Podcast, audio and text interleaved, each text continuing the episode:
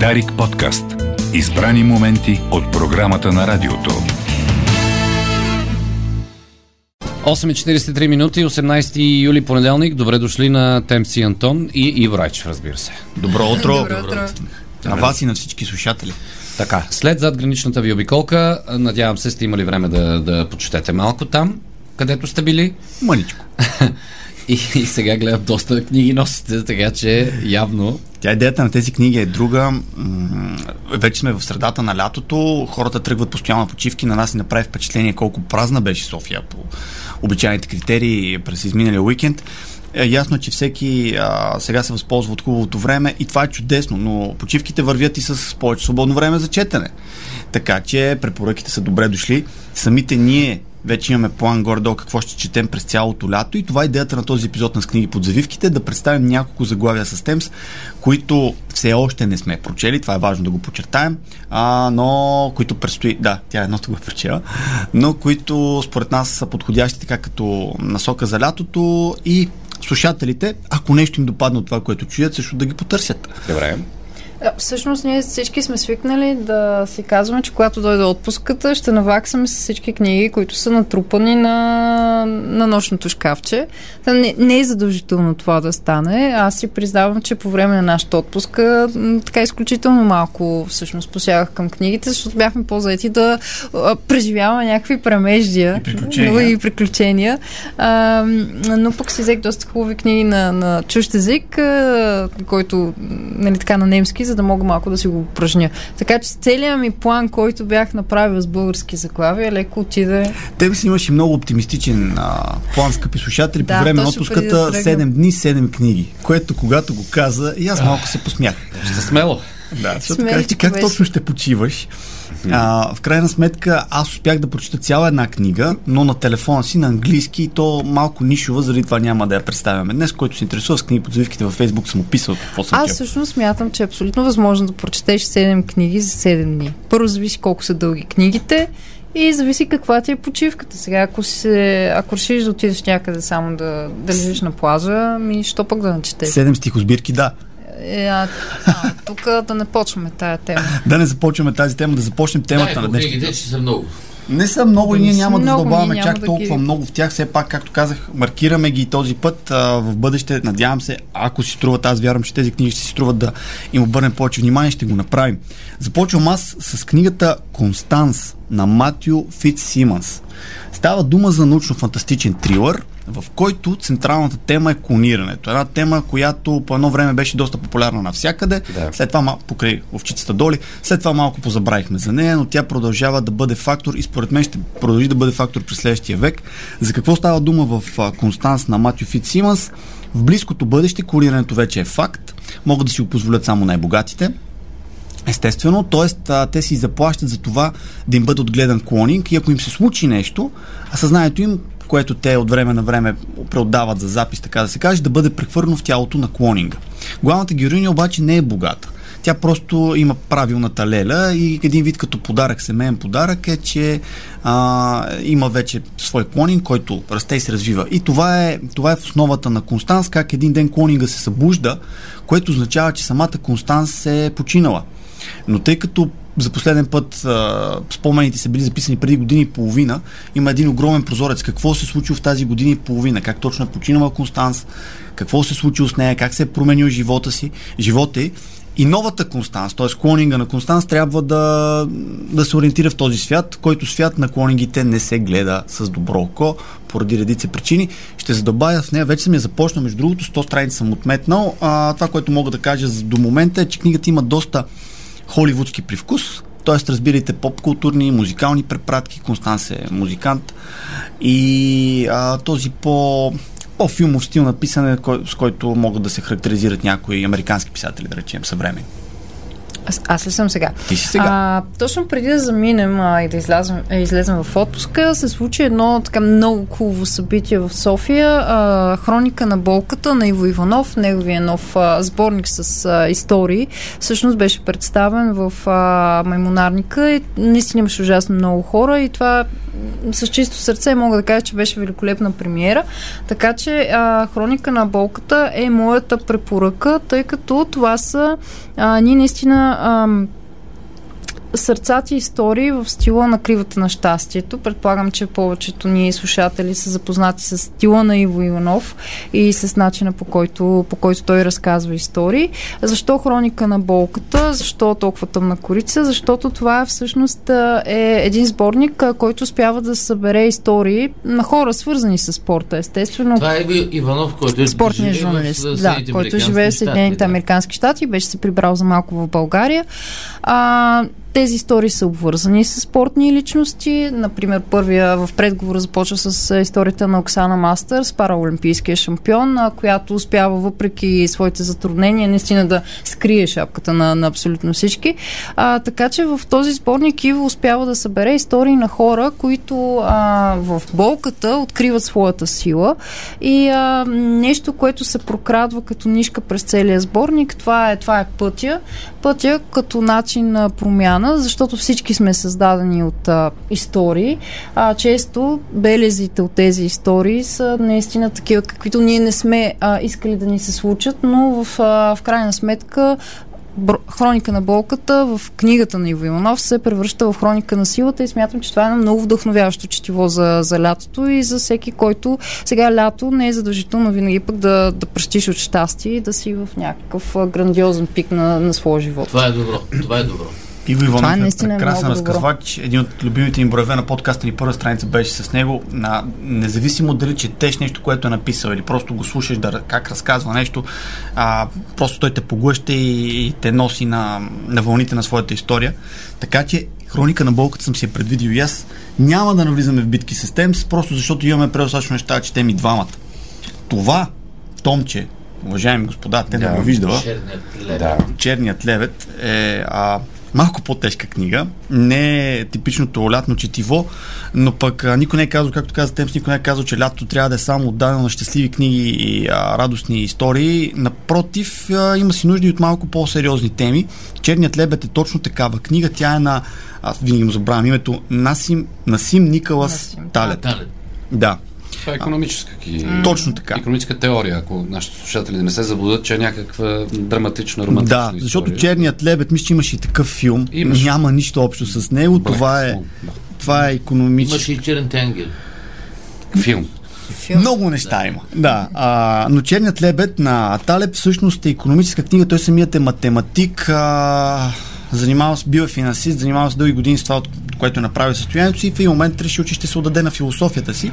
И в, в основата на философията му стои точно идеята за черния лебед. А какво е черният лебед, скъпи слушатели?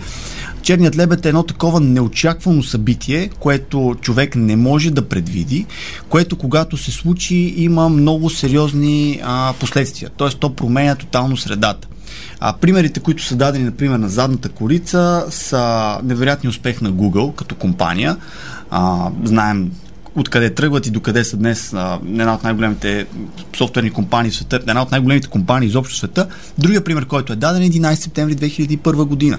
Това са все събития, които имат а, отражение на економическо, на общочовешко, на социално ниво, те променят по някакъв начин света. И Талеб казва точно това. Ние си мислим, че знаем твърде много, а реалността е, че знаем твърде малко. Просто не може да се примирим с идеята, че ние не можем да предвидим всичко. Това за мен е доста м- интересна тема, тъй като откакто съм с Темс вече 6 години, а, някога живеех без план когато се запознахме, тем се живееш така малко по-планирано и а, това някакси се прехвърли върху мен. В момента аз много обичам да си планирам значи, деня, ти седмицата. планира живота, така ли? Не, не, тя не ми планира живота. Тя някога планираше своя собствен живот и малко се дразнеше, че аз, че аз живея по течението. Сега аз планирам собствения си живот и а, тази книга ми отвори очите. Да, не ще ми отвори очите, съзнавал съм го и аз, точно за тези моменти, които не можеш да предвидиш. Не можеш да предвидиш какво ще се случи. Самият Талеб е направил състоянието си и между другото и състояние на клиентите си, точно предвиждайки подобни черни лебеди, събития, така че да ги защити от тях, да защити финансите им и самият той, нали, както казахме, да направи пари. Та, ето това е основата на теорията му. Надявам се, когато успея да отметна тези 700. Чакайте, 600 чакайте. страници. О, майко, 600 страници, но тъй като а, само искам да... Тези, които ни гледат в момента могат да видят, ето това са само беле, източници и бележки. Това е библиографията. Над 100 страници библиография, което говори много сериозно за всяко едно издание. Аз да дам пример за черен лебед. Това е е, контейнеровоза, който задръсти Суетския канал. Ето това е черен е лебед едно към едно. Страхотен пример. Никой не можеше да предположи, че един кораб нещо случайно ако аварира някъде, ще прекъсне доставките на целия свят, ще ги забави и, ще... и това направи колизия в световната економика. Да. Пандемията също беше, макар че там да. на теория могат да се предвидят пандемии, но очевидно се оказа, че света не е подготвен как да реагира на такава и черния лебед се оказа, нали? Хоп, И там при теб в личен план черния лебед, е, една пчела може да ти промени живота. Това е една история, която беше разказана преди ефир. Шарената пчела. Да, една будапештенска пчела, която а, реши Една да ме понижи. пчела. Да. Всичко е наред, тук съм, нали? Тук съм, господа. Всичко е наред. Добре. Добре, сега за финал все пак нещо, което е малко по-лятно. Говорим за летни препоръки все пак. А, географските ширини на Купнежа, едно много любопитно заглавие, което се появи в началото на годината а, от а, индийска авторка, която със сигурност е напозната за нашия пазар, защото това е първата книга, която се появява на български.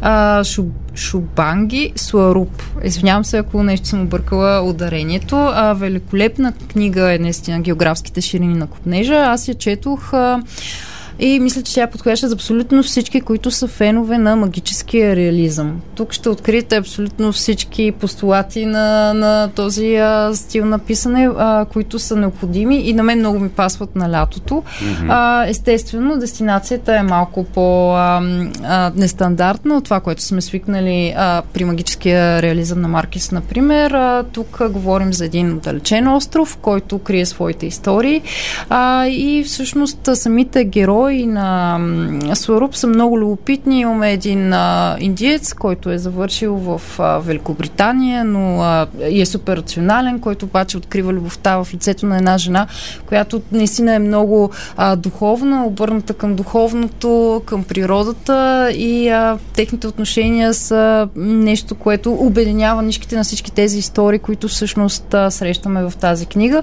Така че за почитателите на малко по-екзотична литература, която несъмнено е много красива и любопитна, мисля, че географските ширини на Копнежа е много подходящо предложение, особено за така тези летни месеци. Много би месец. Та това са нашите летни предложения. Надяваме се скоро да успеем да ги завършим, за да може да Аз ги тази представим. съм я завършила. Тази да, но останалите три, за да може да ги представим по-детайлно. Аз в момента си търся и триори, така че, скъпи слушатели, пишете на книги под завивките, ако имате предложения. Това, което ми е спряло окото, е така си говорим за неща, които планираме да четем. А, поредицата на Винс Флин за агента Мич Рап. Това е доста голяма поредица. 14 книги е написал Винс Флин преди да почине през 2013 година. Сега друг автор продължава. И това е моето голямо притеснение с триорите. Не знам колко от вас четат поредици. Знам, че ти много, много не посягаш към такива темс. А, това е моето голямо притеснение. Започваш една история, да, дори да е качествено написана, ти знаеш, че вече има още 14 книги. И си с нагласта все едно се отдаваш на сериал, без да си сигурен дали този сериал ще ти хареса. Едно да, про- да изгледаш 40 минутен епизод, друго да прочетеш 3 страници книга. Така че, скъпи слушатели, ако час имате препоръки за тривари, моля, пращайте към нас. Аз си търся да е една друга книга, която излезе. Фрединандио. Петър Стоянович. Петър Стоянович. Еми, Да. че я намериш? Той обикаля телевизията и рекламира, така че Да. най-вероятно е има. Значи има сигурно. да се... Ето предвиденото четиво Да. За едните. Сега, г- Петър Стоянович, както много добре знаем, раб- работи в резиденция Врана, така че очевидно има достъп до, до архивите на монархията у нас. Така че Фердинандиум а, ще бъде интересно. Да, да, да. Тя е фокусирана Не върху това, не. тъй като аз не знам. Е, вероятно, от Фердинанд идва. Да. Не сме чели книгата, Е, не от знаем. Фердинанд ставаше Да. за, за, за, за царуването му, изобщо за много неща, които е направил и които, които не е направил. Е историята и това, което сме учили в училище, най-вероятно е коренно различно. Да. Коренно различни истории има. Господин Дюзев, само вие останахте. Вие не сте предвидил нищо до момента. Не Аз съм казали. предвидил, гледам сериал, който е страхотен, ви го препоръчвам. Кой? Little Drummer Girl или Малката брабанчица Да. е преведен. Пр- предполагам, че стои литературно произведение зад тази история. Александър Скарсгард, главната роля. Препоръчвам го на дамите специално. Доста често го виждаме по гол до кръста, но не е това. М. Става въпрос за една клетка на Мусад, която работи в Европа а, след атентатите колега рече в Мюнхен, 70 на Олимпийск. Да, 70-та, да. тогава в тази епоха ни връща. Как работи тогавашното израелско разузнаване, как работи с а, английското, с немското и всъщност разкрива цялата история около вербуването на европейци да работят за каузата на Палестина.